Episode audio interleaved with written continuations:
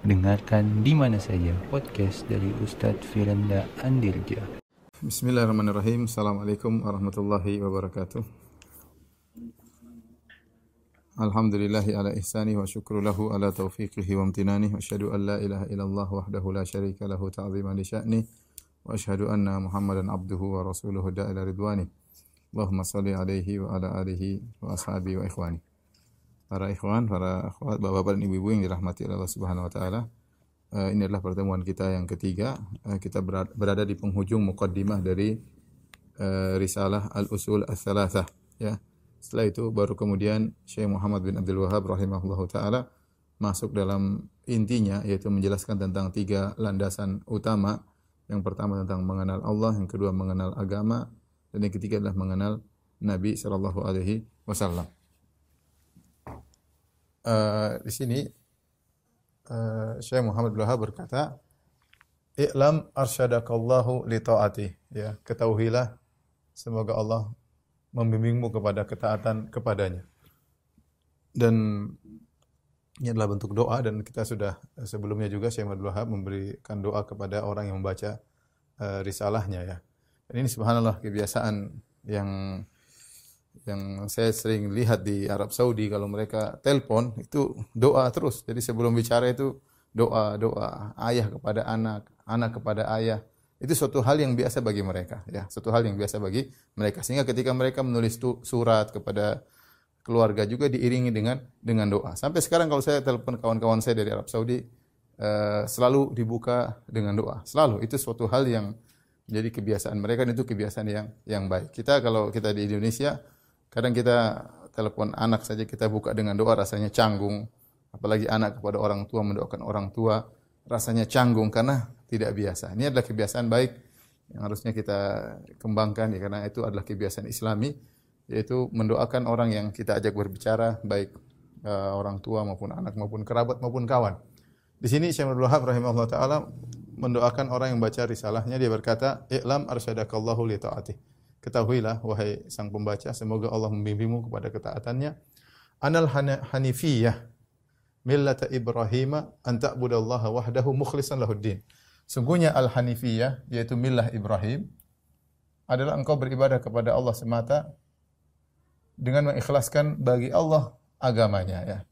Uh, saya menjelaskan tentang apa hakikat daripada millah Ibrahim ya, millah Ibrahim sampai uh, kita tatkala zikir pagi zikir pagi petang ya kita juga berdoa ya asbahna ala fitratil Islam wa dini nabiyina Muhammad wa millati abina Ibrahim.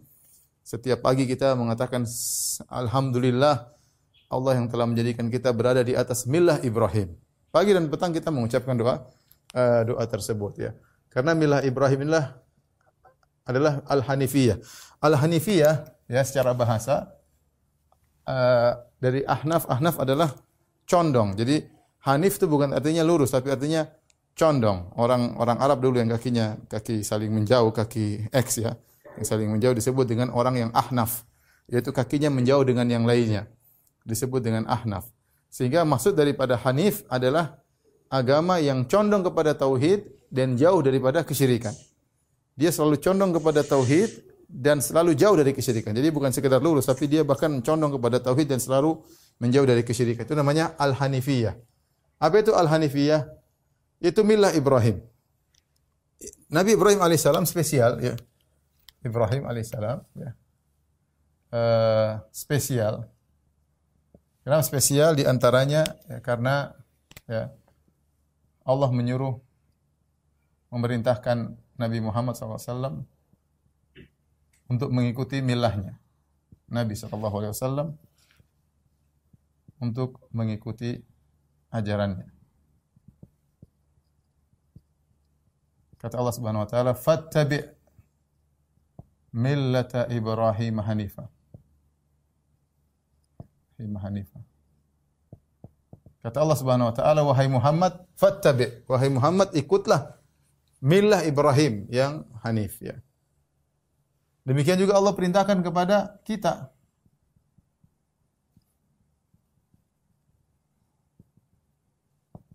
kepada kita ya.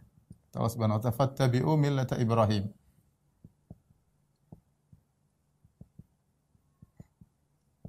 Ikutilah kalian kepada kita juga ikutilah kalian millah Ibrahim. Ya, mungkin yang bertanya, ya Ustaz, bukankah Nabi Muhammad SAW lebih afdal daripada Nabi Ibrahim? Benar, memang Nabi Muhammad lebih afdal daripada Ibrahim.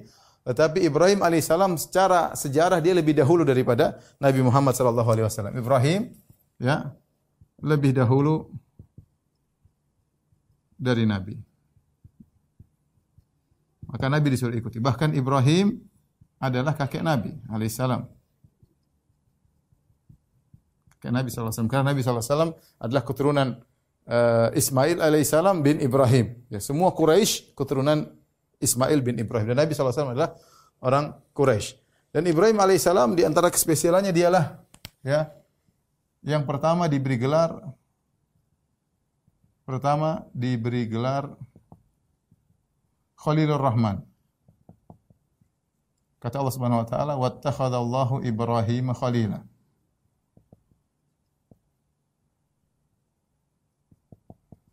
Dan Allah Subhanahu wa taala menjadikan Ibrahim sebagai kekasih. Khalil artinya kekasih.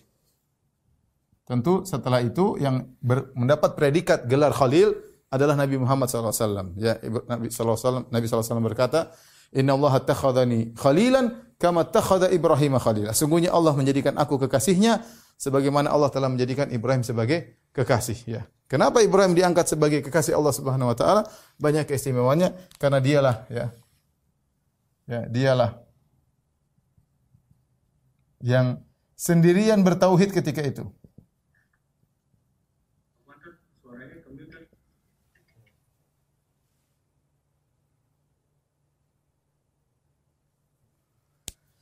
Uh, dialah yang sendirian uh, bertauhid, bertauhid uh, ketika semua orang dalam kondisi musyrik dia bertauhid di negerinya dia sendirian. Dia sendirian. Nanti baru kemudian Nabi Lut beriman kepadanya, fa amana wa amana Lut. Nabi Lut beriman kepada Ibrahim karena Nabi Lut ada hubungan saudara dengan Ibrahim.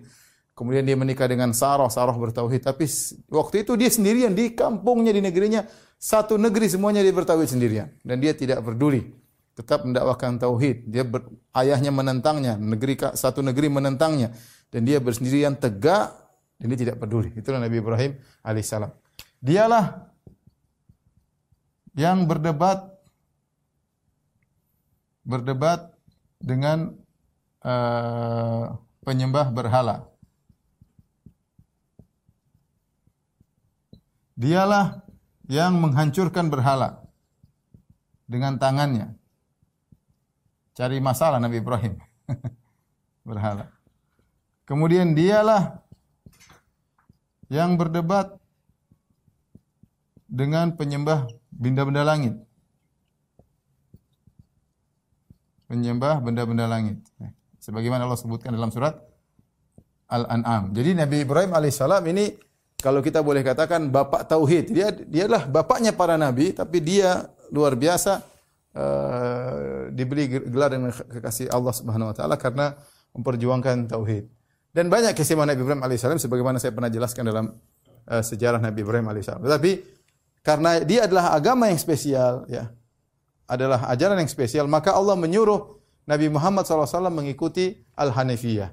Di sinilah Syekh Muhammad Wahab rahimahullah taala menjelaskan tentang Hanifiyah. Apa hakikat dari Hanifiyah? Ya yaitu millat Ibrahim. Di antara keistimewaan Nabi Ibrahim juga ini yang mungkin terakhir saya agar tidak agar tidak terluputkan. Nabi Ibrahim ya, diakui oleh Yahudi, Nasara, musyrikin Arab dan kaum muslimin. Ya, kaum muslimin ya. Kenapa? Karena nenek moyang Yahudi Nasara adalah Nabi Ibrahim. Dari Nabi Ibrahim lahirlah Nabi Ishak sama Nabi Ismail. Nabi Ismail keturunan keturunannya Nabi Muhammad SAW. Nabi Ishak keturunannya adalah seluruh Nabi-Nabi Bani Israel. Nabi Musa, Nabi Isa seluruhnya. Makanya Yahudi ngaku mereka ngikut Nabi Ibrahim, Nasara ngaku mereka ngikut Ibrahim, musyrikin juga, musyrikin Arab Quraisy. Semua Quraisy keturunan Ibrahim. Abu Jahal, Abu Lahab, ya, Umayyah bin Khalaf, ya, semua musyrikin Arab yang Quraisy. Arab Arab tuh banyak kabilah. Di antara kabilah Arab adalah Quraisy.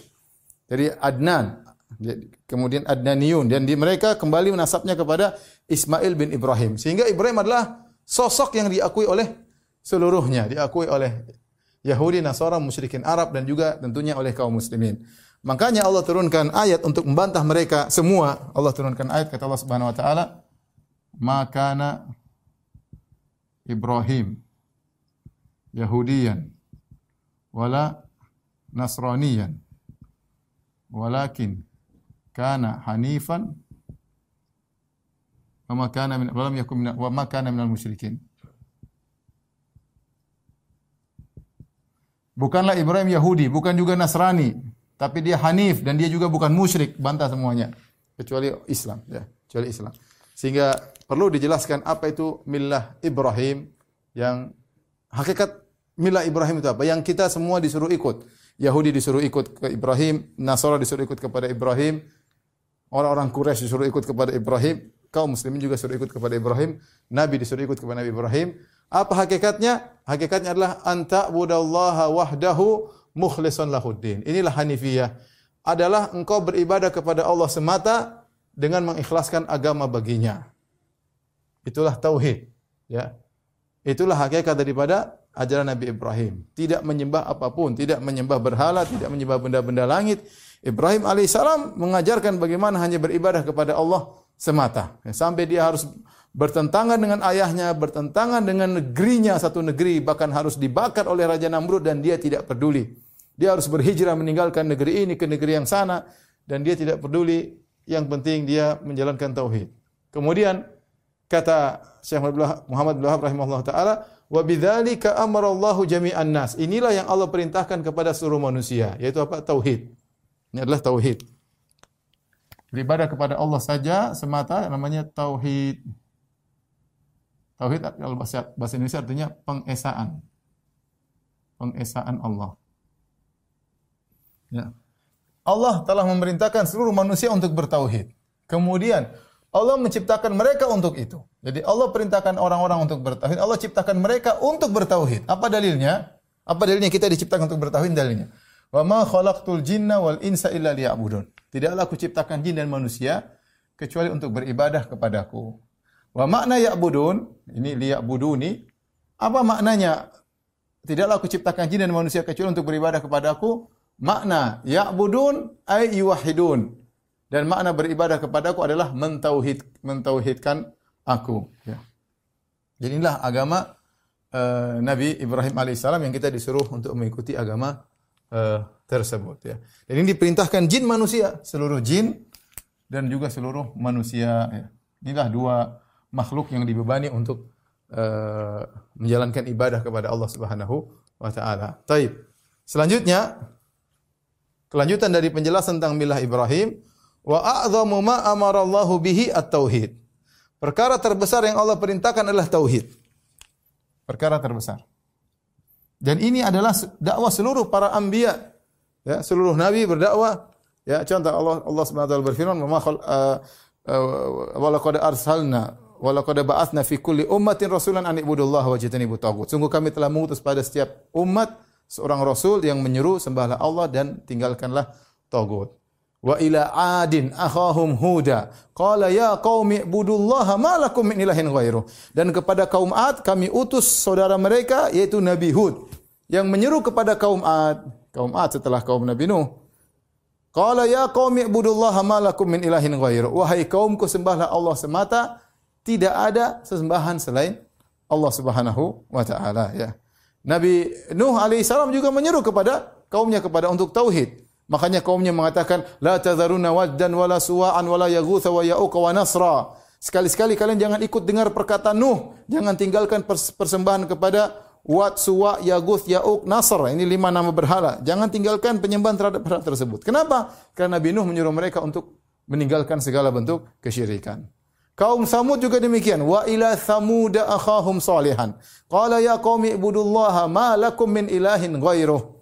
Kepada kaum Samud kami utus saudara mereka Nabi Saleh yang menyeru agar menyembah Allah semata dan jangan berbuat kesyirikan. Semua nabi seperti itu. Nabi Musa, Nabi Isa, semuanya.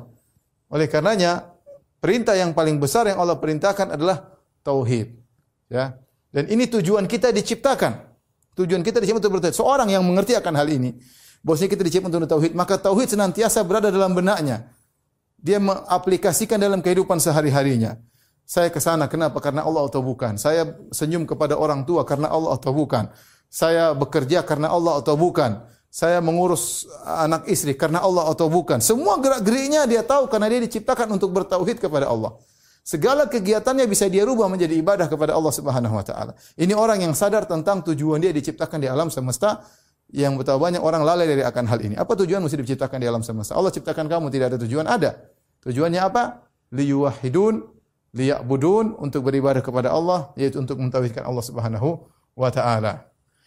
Wa huwa ifradullahi bil ibadah. Oleh karenanya seharusnya uh, konsentrasi dakwah para dai, ya para dai silakan berdakwah dengan berbagai model dakwah mereka. Ada yang berdakwah tentang akhlak, ada yang berdakwah tentang sirah, ada yang berdakwah tentang ekonomi, ada yang berdakwah tentang Macam-macam terserah, tetapi dia harus fokus. Jangan lupa bahwasanya substansi dari segala dakwah mereka adalah untuk mentauhidkan Allah Subhanahu wa taala. Karena itulah tujuan utama Allah menciptakan manusia. Itulah tujuan utama Allah mengutus para rasul. Itulah tujuan utama kita berdakwah melanjutkan perjuangan para rasul. Apa pun yang kita dakwahkan, substansi utamanya adalah bagaimana agar Allah diesakan. Apa itu tauhid? Kemudian inilah definisi tauhid definisi tauhid pengesaan ifradullahu ifradullahi bil ibadah yaitu mengesahkan Allah dalam peribadatan. Artinya semua ibadah hanya untuk Allah. Ibadah hanya untuk Allah. Inilah definisi daripada tauhid. Kemudian sebaliknya wa a'dhamu ma anhu asyirku perkara yang terbesar yang Allah larang adalah kesyirikan. Lawan daripada tauhid adalah kesyirikan, asyirku, ya. Karena dia dosa yang paling besar. Apa definisi daripada kesyirikan? Jelas, wa huwa da'watu ghairihi ma'ahu. Definisi kesyirikan. Ini penting.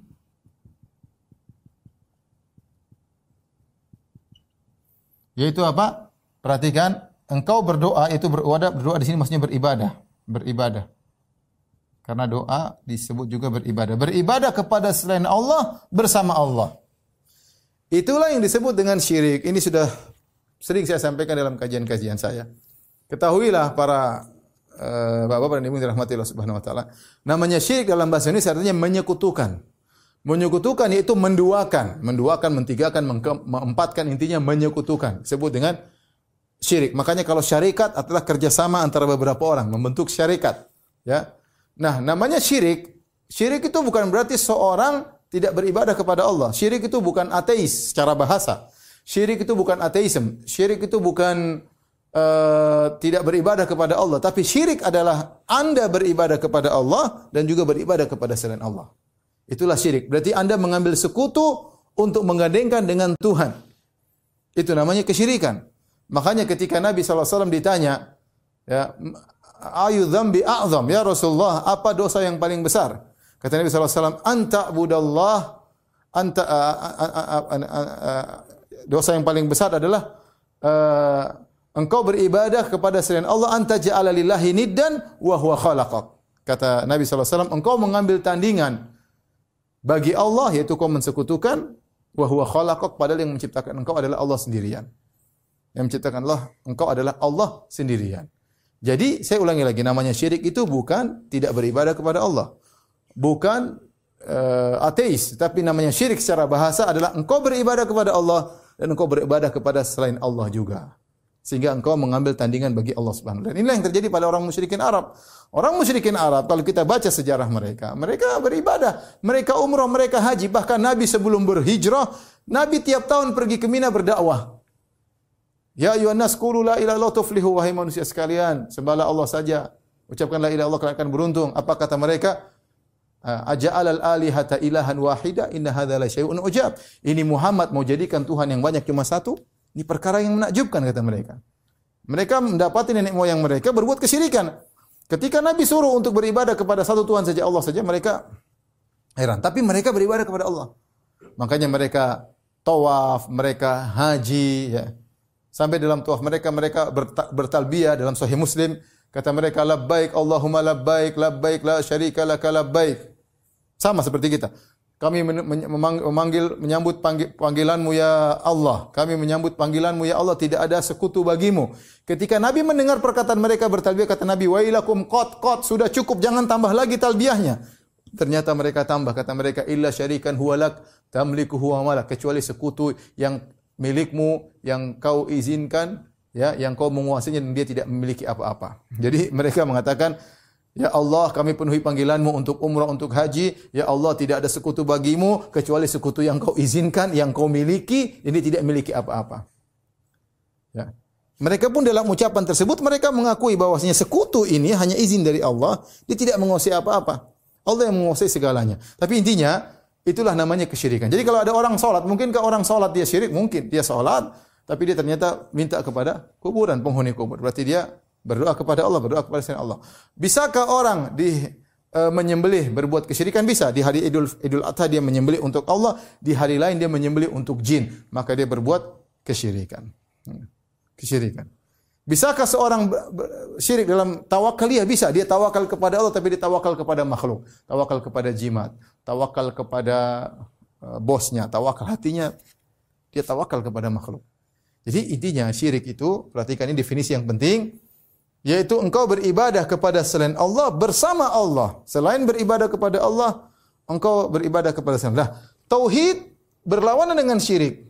Tauhid ingin engkau hanya beribadah semata-mata untuk Allah, tidak boleh bersama selain Allah Subhanahu wa taala.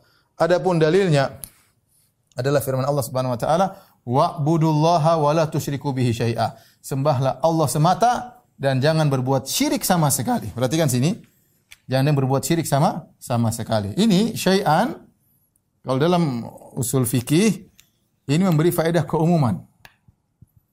Memberi faedah keumuman. Karena dia adalah ini usul fikih nakirah dalam konteks larangan. Wala tusyriku bihi syai'a. Ini nakirah dalam bentuk konteks larangan. Demikian juga wala tusyriku ini sendiri juga memberi keumuman keumuman juga.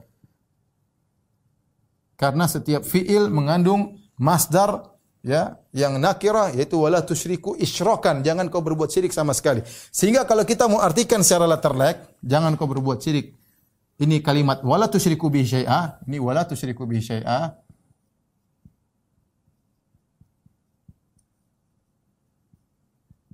kalau kita mau terjemahkan secara sederhana dalam bahasa Indonesia artinya dan janganlah. Kalian ya menyekutukan Allah. Allah dengan apa pun ya dalam bentuk syirik apa pun Di sini ada dua keumuman. Pertama, jangan kalian menyekutukan Allah dengan apa pun. Yang kedua, jangan kalian menyekutukan Allah dalam bentuk syirik apa pun. Jangan kalian menyekutukan Allah dengan apa pun, maksudnya termasuk tidak boleh apakah kalian menyekutukan Allah dengan nabi, tidak boleh, malaikat, tidak boleh, ya. wali, ya. pohon, batu, ya. jin, ya. mayat, ya. ini semua nggak boleh. Kalau kalian beribadah hanya kepada Allah, tidak boleh beribadah kepada Nabi, tidak boleh beribadah kepada malaikat, tidak boleh beribadah wali, pohon, batu, jin, mayat, semua enggak boleh. Kemudian juga kalian tidak boleh berbuat syirik apa pun, ya, baik syirik akbar, syirik kecil, syirik khafi, syirik yang samar, syirik jali, syirik yang jelas dan lain-lain segala bentuk kesyirikan. Ya. Ini yang ini diambil dari diambil dari ini. Ini kalau kita belajar bahasa Arab. Adapun yang ini diambil dari ini.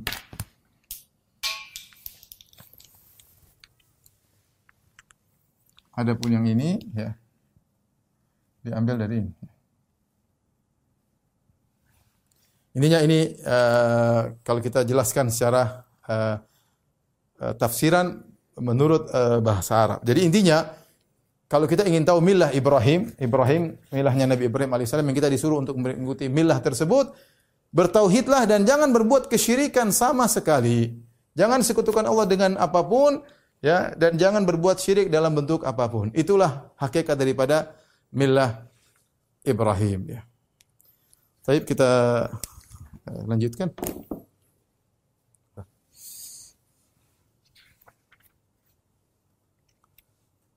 Baik, uh, Bapak dan Ibu yang rahmatillah subhanahu wa taala, kita lanjutkan ya. Sekarang baru kita masuk pada inti ya.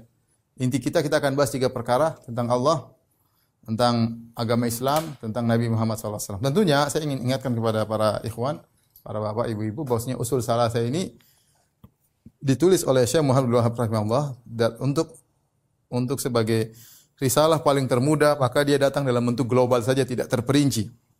Ya, kita pun demikian tatkala kita menjelaskan kita akan secara global karena kalau ingin lebih tinggi kita akan baca bahas buku-buku yang lain yang ditulis oleh beliau ya. Jadi kita akan jelaskan secara global tiga perkara yang utama untuk kita pelajari. Beliau berkata, "Fa idza qila laka" jika dikatakan kepadamu, "Mal usul salasa allati yajib 'alal insan ma'rifatuha?" Apakah tiga perkara yang wajib bagi manusia untuk mempela untuk mempelajarinya, me me me mengetahuinya. Ya. Tiga perkara ini apa yang wajib kita ketahui? Maka jawabannya fakul. Katakanlah ada tiga perkara. Ma'rifatul abdi rabbahu, yaitu mengenal seorang hamba mengenal Rabbnya.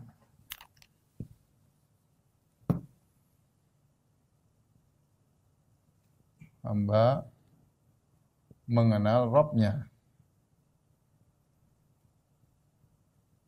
Ini yang pertama. Yang kedua, wadinahu, agamanya. Mengenal agamanya. Yang ketiga, mengenal nabinya sallallahu alaihi wasallam. Nabinya sallallahu alaihi wasallam. Inilah tiga perkara yang wajib bagi seorang untuk mengenalnya. Yang pertama adalah mengenal Tuhan, yang kedua mengenal agama, yang ketiga adalah mengenal Nabi sallallahu alaihi wasallam. Ya. Dan sudah kita jelaskan tiga perkara inilah kenapa dikatakan wajib, dikatakan wajib. Tiga perkara ini karena inilah tiga perkara inilah yang yang merupakan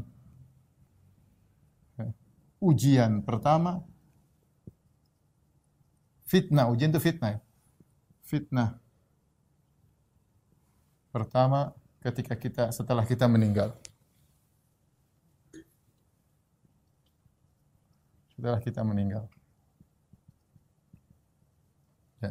Yaitu di kuburan. Yang disebut dengan fitnatul qabr. Yang disebut dengan fitnatul qabr fitnah kubur.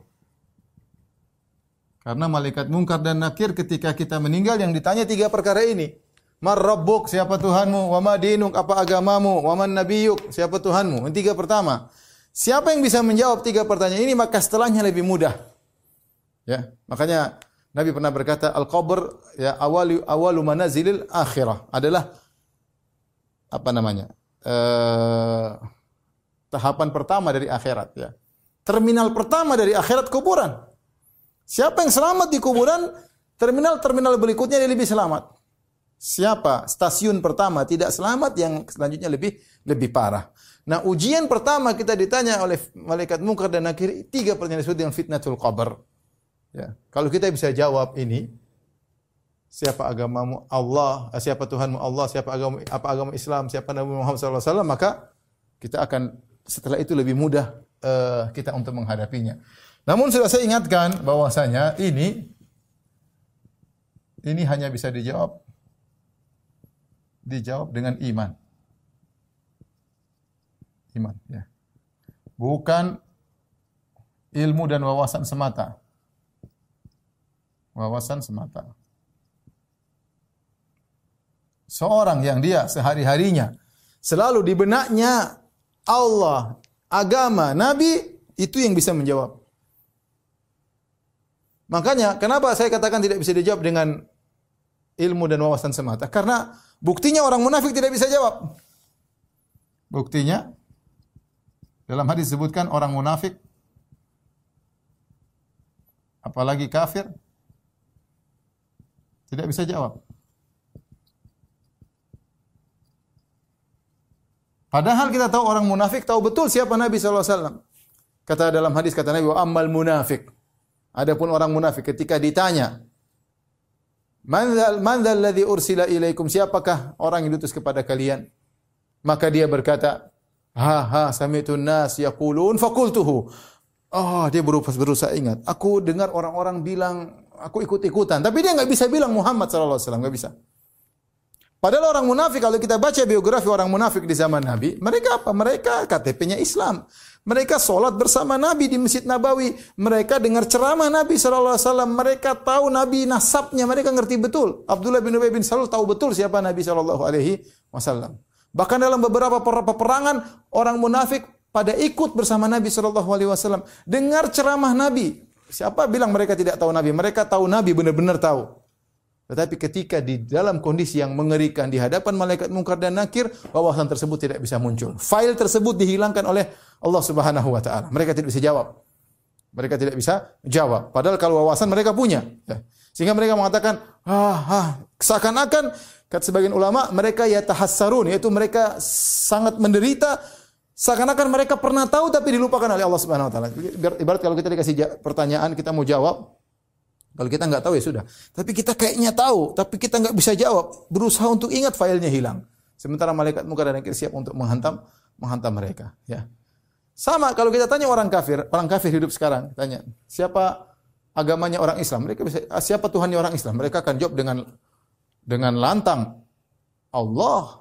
Orang kafir aja sekarang sudah pandai bilang alhamdulillah, sudah pandai bilang orang kafir sekarang. Ada sedikit alhamdulillah. Kita yang dengar kira orang muslim, ternyata orang kafir. Sebagian mereka bilang innalillah wa inna rajiun. Padahal orang orang kafir ya. Tanya siapa Tuhan orang Islam mereka jawab Allah. Siapa Nabi orang Islam Muhammad mereka tahu apa agamanya orang Islam Islam.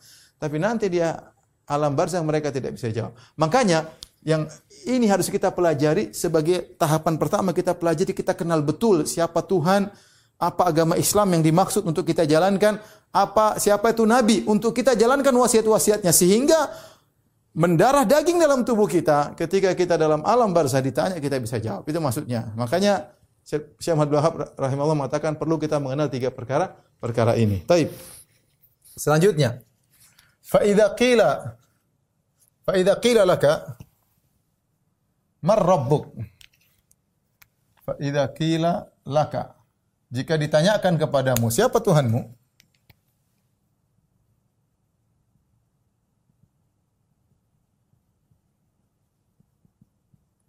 Siapa Tuhanmu? Fakul katakanlah. Maka katakanlah. Rabbi Allahu alladhi rabbani. Rabbku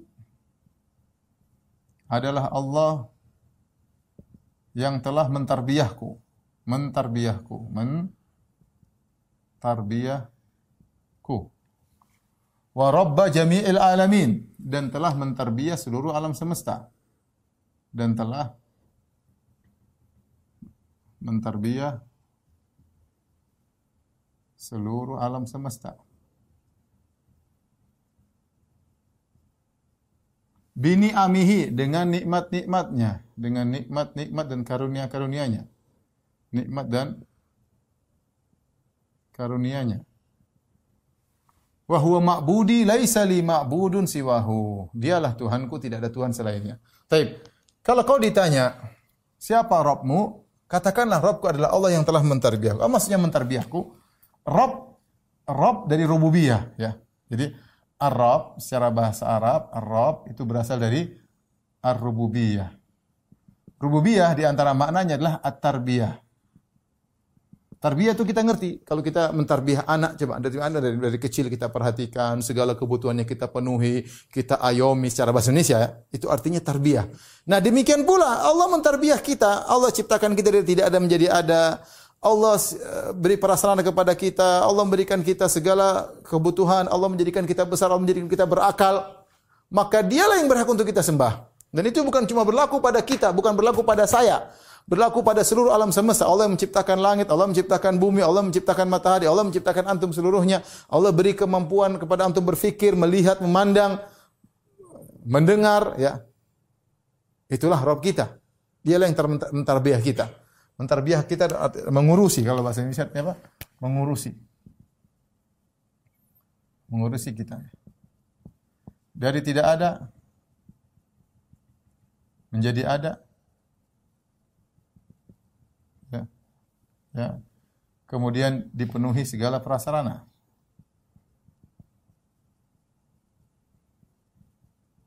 Dan lain-lainnya.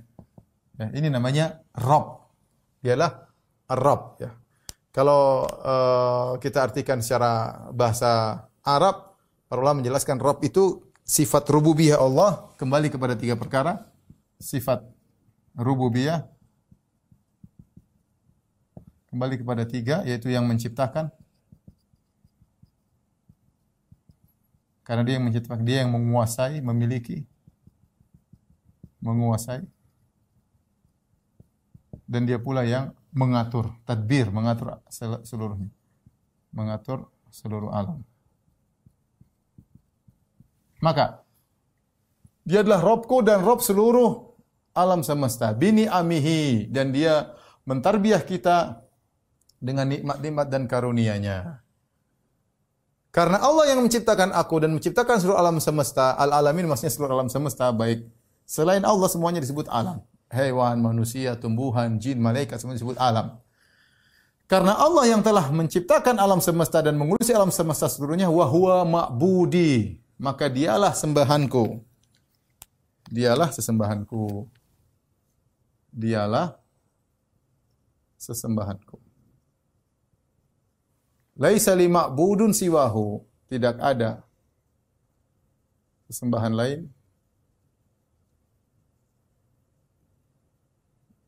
uh, bagiku selain dia.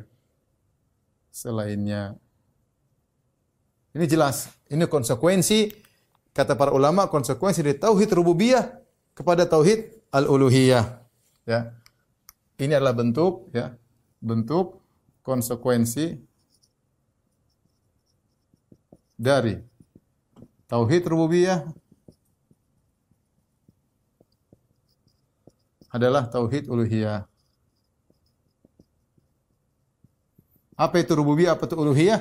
Tauhid rububiyah artinya meyakini, tauhid rububiyah artinya meyakini hanya Allah yang mencipta, memiliki dan mengatur alam semesta. Namanya tauhid rububiyah. Tauhid uluhiyah yaitu meyakini hanya Allah yang berhak disembah. Tauhid rububiyah karena kita meyakini hanya Allah yang menciptakan, hanya Allah yang menguasai, hanya Allah mengatur alam semesta, maka konsekuensikan kita harus mentauhidkan uluhiyah itu hanya Allah yang kita sembah. Hanya Allah yang kita sembah. Ini perkara yang sangat logis, perkara yang sangat logis. Kalau yang mengandung kita ibu kita, yang membeli, beli, uh, mengandung kita ibu kita, yang menyusui kita ibu kita, yang semuanya ibu kita, Kemudian kita bagaimana kita berbakti kepada ibu yang lain? Hanya ibu kita kita yang berbakti karena dia yang mengandung kita. Ya. Ya, dia, gampangannya, kalau ada seorang wanita kita yang ngelamar, kita yang kasih semuanya kebutuhan yang kita biayai dia ke salon, kita kasih makan dia semua, ternyata dia melayani suami yang lain kurang ajar namanya. Ya. Allah Subhanahu wa taala yang menciptakan kita semuanya, memberikan kita segalanya, maka dia satu-satunya yang berhak untuk disembah. Kalau ada yang ikut-ikutan menciptakan kita, silakan kita sembah dia juga. Kalau ternyata wali-wali sunan-sunan, Nabi Isa, Nabi Muhammad ikut menciptakan kita, kita sembah itu nabi-nabi. Kalau malaikat Jibril ikut menciptakan kita, ikut menciptakan alam semesta, ikut menciptakan oksigen, ikut menciptakan matahari, kita sembah itu malaikat. Tapi tidak ada satupun yang ikut serta dalam dalam hal rububiyah Allah. Yang menciptakan Allah sendiri, yang menguasai Allah sendiri, yang mengatur alam semesta Allah sendiri. Terus yang lainnya diatur, diciptakan. Apakah berhak untuk kita sembah? Tidak boleh sama sekali. Ini semua logis. Makanya orang-orang yang kemudian mereka membuat kesyirikan, mereka otak mereka nggak jalan. Gimana mereka menyembah mayat, beribadah, nangis-nangis kepada mayat, mayat nggak bisa apa-apa. Ketika dia masih hidup, saya tidak boleh kita sembah, apalagi sudah mati tidak bisa apa-apa. Malaikat saja Jibril, malaikat Mikael pengatur awan, pengatur hujan tidak boleh kita sembah padahal dia benar-benar ngatur. Kenapa tidak boleh kita sembah? Karena dia mengatur karena perintah Tuhan. Perintah Allah yang yang berat kita sembah yang memerintahkan dia. Apalagi yang tidak memerintahkan apa-apa, apalagi yang tidak mengatur apa-apa. Jadi ini perkara yang sangat logis. Kalau Anda meyakini hanya Allah yang menciptakan Anda, maka hanya Allah yang berhak untuk di, disembah. Wa dalil qauluhu ta'ala. Adapun dalilnya. Alhamdulillahi rabbil alamin. Apa dalilnya? Dan ini di antara keistimewaan uh, usul salasa selalu disertai dengan dalil. Apa dalilnya? Dalilnya ini. Alhamdulillahi rabbil alamin. Segala puji bagi Allah. Puji hanya untuk Allah. Artinya apa? Yang berhak dipuji dari segala sisi hanya Allah Subhanahu wa taala. Yang berhak benar-benar dipuji hanya Allah Subhanahu wa taala. Jadi Allah ya yang berhak dipuji. Dipuji hanya Allah. Yang berhak dipuji dari segala sisi. dari segala sisi. Sisi hanya Allah. Tapi perhatikan, Allah yang alhamdulillah segala puji yang berhak hanya dipuji hanyalah Allah. Yang lain ya, hanya dipuji Kenapa dipuji? Karena dia bisa ini, bisa anu yang bikin dia bisa begitu Allah Subhanahu wa taala. Nah, yang harusnya yang berhak dipuji adalah menciptakannya. Makanya kalau kita lihat orang menakjubkan kita bilang Masya Allah. Karena kita tahu kita kagum sama dia. Tapi yang buat dia seperti itu siapa? Allah. Makanya kita bilang Masya Allah tabarakallah. Sungguhnya pujian yang seharusnya adalah untuk Allah Subhanahu wa taala. Dia kita puji, tapi seharusnya yang sungguhnya berhak dipuji hanya Allah. Yang kedua, kita muji seorang tapi dari sisi lain kita tidak puji. Dia pasti ada kekurangannya. Yang sempurna dalam segala hal hanyalah Allah Subhanahu wa taala, maka dia yang berhak untuk dipuji. Siapakah Allah? Kata Allah Subhanahu wa taala, Alhamdulillahi Rabbil alamin. Rabbil alamin, penguasa alam semesta. Ini dalilnya. Apa yang alamin apa? Alamin adalah semua selain Allah. Disebut adalah al-alamin. Apakah jin, manusia, malaikat, rembulan, matahari, ya, pohon, hewan semuanya selain Allah. Kemudian Syekh Abdullah mengatakan, "Wa kullu ma siwallah alam." Semua selain Allah disebut alam. Alam. Wa ana wahidun min dzalikal alam dan aku salah satu dari bagian alam. Bagian alam tersebut. Fa, kemudian beliau lanjutkan, fa idza qila laka bima arafta rabbak? Jika ditanya kepadamu,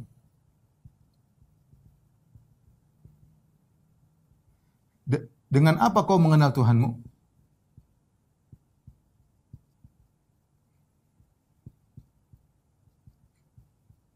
Ini pertanyaan penting ya. Dari mana kau mengenal Tuhanmu? Dari mana? Fakul bi ayatihi wa makhluqatihi. Katakanlah maka katakanlah dengan ayat-ayatnya. Dengan ayat-ayatnya. Dan makhluk-makhluknya.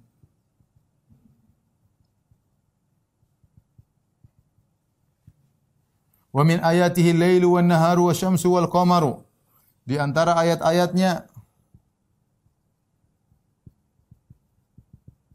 adalah apa? Siang, malam, matahari, rembulan. Wa min makhluqatihi di antara makhluk-makhluknya